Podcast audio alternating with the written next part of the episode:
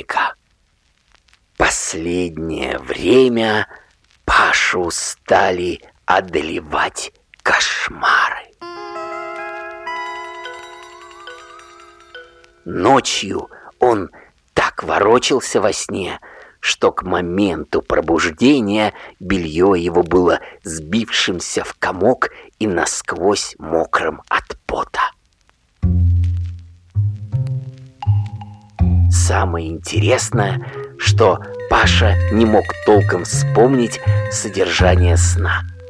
Помнил, что в нем было что-то страшное, очень страшное. А вот что именно, сюжет ускользал от него, как солнечный зайчик. Вернее, это был совсем не зайчик, и уж точно не солнечный, а скорее что-то тяжелое, зловещее, неуловимо гнетущее. Паша перепробовал уже все. Проветривать комнату перед сном, не есть на ночь и даже отказаться от просмотра новостей. Но это не помогало, и зловещие сновидения возвращались вновь и вновь. Говорит Москва. Московское время 8 часов. Утром Паша чувствовал жуткую слабость, разбитость и невозможность хоть на чем-то сосредоточиться.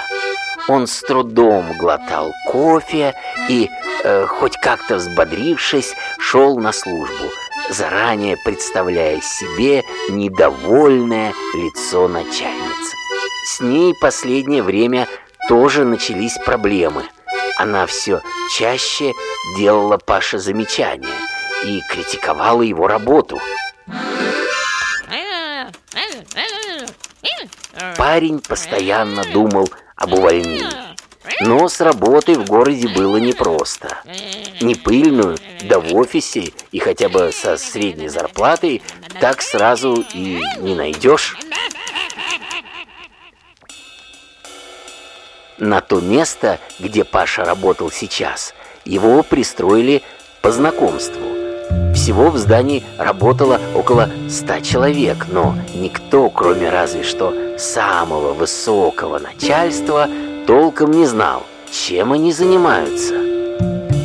Паша тоже не знал, что обозначают цифры и графики, которые он старательно рисовал на экране монитора.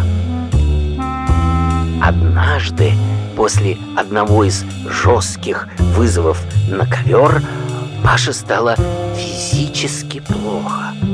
Он покрылся красными пятнами и с трудом дышал.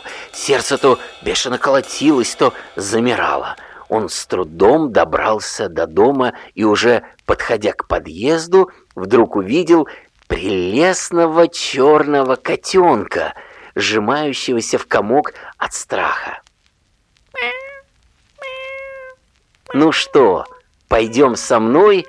Вдруг как-то особенно ласково спросил Паша. Аккуратно взял малыша на ручки и шагнул в подъезд. Так они и стали жить вместе. Паша и котенок — единственное существо, с которым он мог посоветоваться.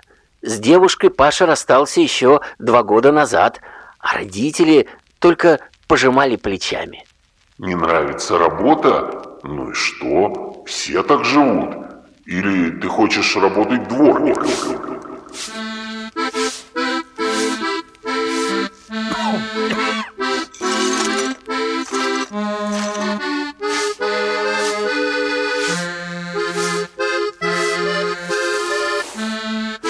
Этих словах Паша почему-то всегда съеживался, как тот самый котенок у подъезда. Между тем кошмарные сны никуда не исчезли. Однажды кошмар приснился под утро, часов около пяти. Этот сон был особенно четким, и Паша, наконец, начал разбирать детали. Открыв глаза, он еще несколько секунд видел обрывки сна метлу, лохматую меховую шапку и почему-то мусорные баки. Паша бросил взгляд на крышку одного из баков и заметил, как она медленно приподнялась.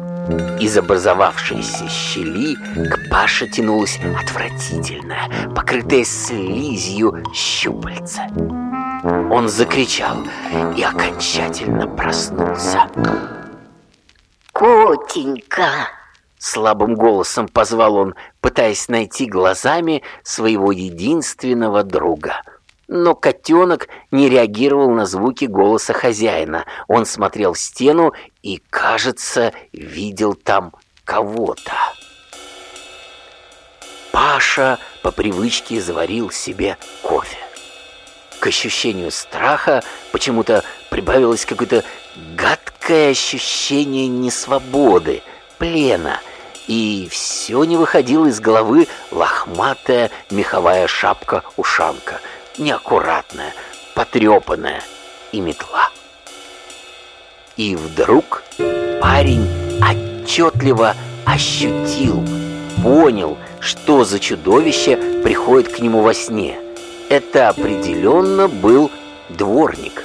Нелепый, одетый в лохматую собачью шапку, дворник почему-то со зловещей метлой, с вонючими баками, с покорными ему слизкими щупальцами. Сбросив с себя остатки сна, Паша начал искать ответ на интересовавший его вопрос. К чему вообще снятся дворники? В раздумьях о том, что ему известно о дворниках, Паша провел еще несколько часов, закинул в рот горсть успокоительных и побрел на работу. Дворник. Дворники иногда попадаются Паша на улице в ранние утренние часы. А еще Паша недавно читал интервью с одним московским дворником. До 12 тот подметает листья, а потом отдыхает. Паша тогда поймал себя на мысли, что даже позавидовал ему, но потом одернул себя. Не самая престижная профессия. В детстве мама всегда говорила, что дворником можно стать, если плохо учиться, а может быть, не всегда эта мама права. Засыпая, Паша уже почти не боялся кошмарного сна. Он ждал его. Он хотел хоть что-то понять. На этот раз сон был настолько ярким, что походил на галлюцинацию. Он происходил прямо на глазах у Паши, здесь и сейчас. Паша отчетливо понимал, что он спит, но в то же время ощущал себя посреди осенней улицы.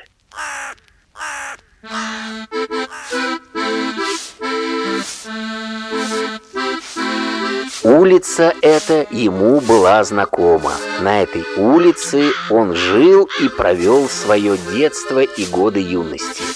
Вот его родной дом, а вот соседние дома а с пустыми черными пугающими окнами. С неба вдруг упало что-то и шмякнулось Паше под ноги. Он наклонился, присмотрелся. Что это? На асфальте лежали картофельные очистки. Они падали с неба еще и еще.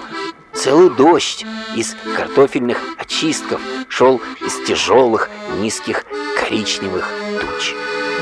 Улица начала наполняться едким дымом, и Паше казалось, что дым этот был живым, что в его эпицентре зарождалось нечто – надвигавшийся прямо на него. Когда дым приблизился к Паше вплотную, он смог разглядеть в его очертаниях метлу и собачью шапку. На него неотвратимо и отчаянно надвигался дворник, тот самый чудовищный дворник из его детских кошмаров. Ты можешь сказать мне, чего ты хочешь, чудовище?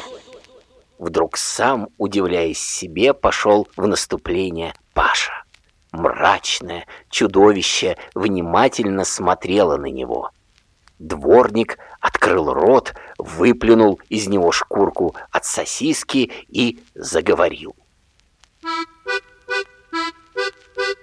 Я хочу, Павел Красноухов, чтобы ты сейчас же немедленно перестал делать из своей жизни черт знает что.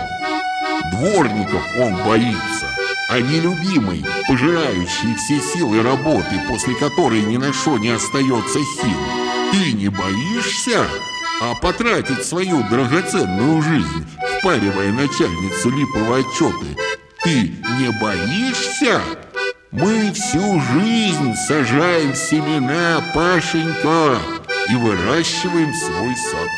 И по плодам его судят нас. И расскажи мне, пожалуйста, что ты выращиваешь за плоды? Плоды чего? Прокрастинации? Что ты виртуозно научился делать, дорогой мой? Круговые диаграммы? Проснись, Паша! и хватит валять дурака. Паша и правда проснулся. За окном просыпался город, погруженный в легкое летнее утро. Ласковое солнце освещало деревья, крыши, асфальт, заборы и кусты. На душе было светло и ясно. Заметив Пашины движения, котенок прыгнул к нему в постель и принялся вылизывать лицо хозяина, топча его грудь мягкими лапками. Паша бодро побежал на кухню и заварил себе кружечку зеленого чая. Он точно знал, что будет делать сегодня. Это план состоял из двух пунктов. Первое – написать заявление об уходе – Второе, не позднее сегодняшнего вечера начать искать работу по душе, приносящую пользу людям. Когда Паша шел, нет, когда он летел на работу, по дороге ему встретился дворник. Но страха не было. На секунду Паше даже показалось, что дворник задорно ему подмигнул. Thank you.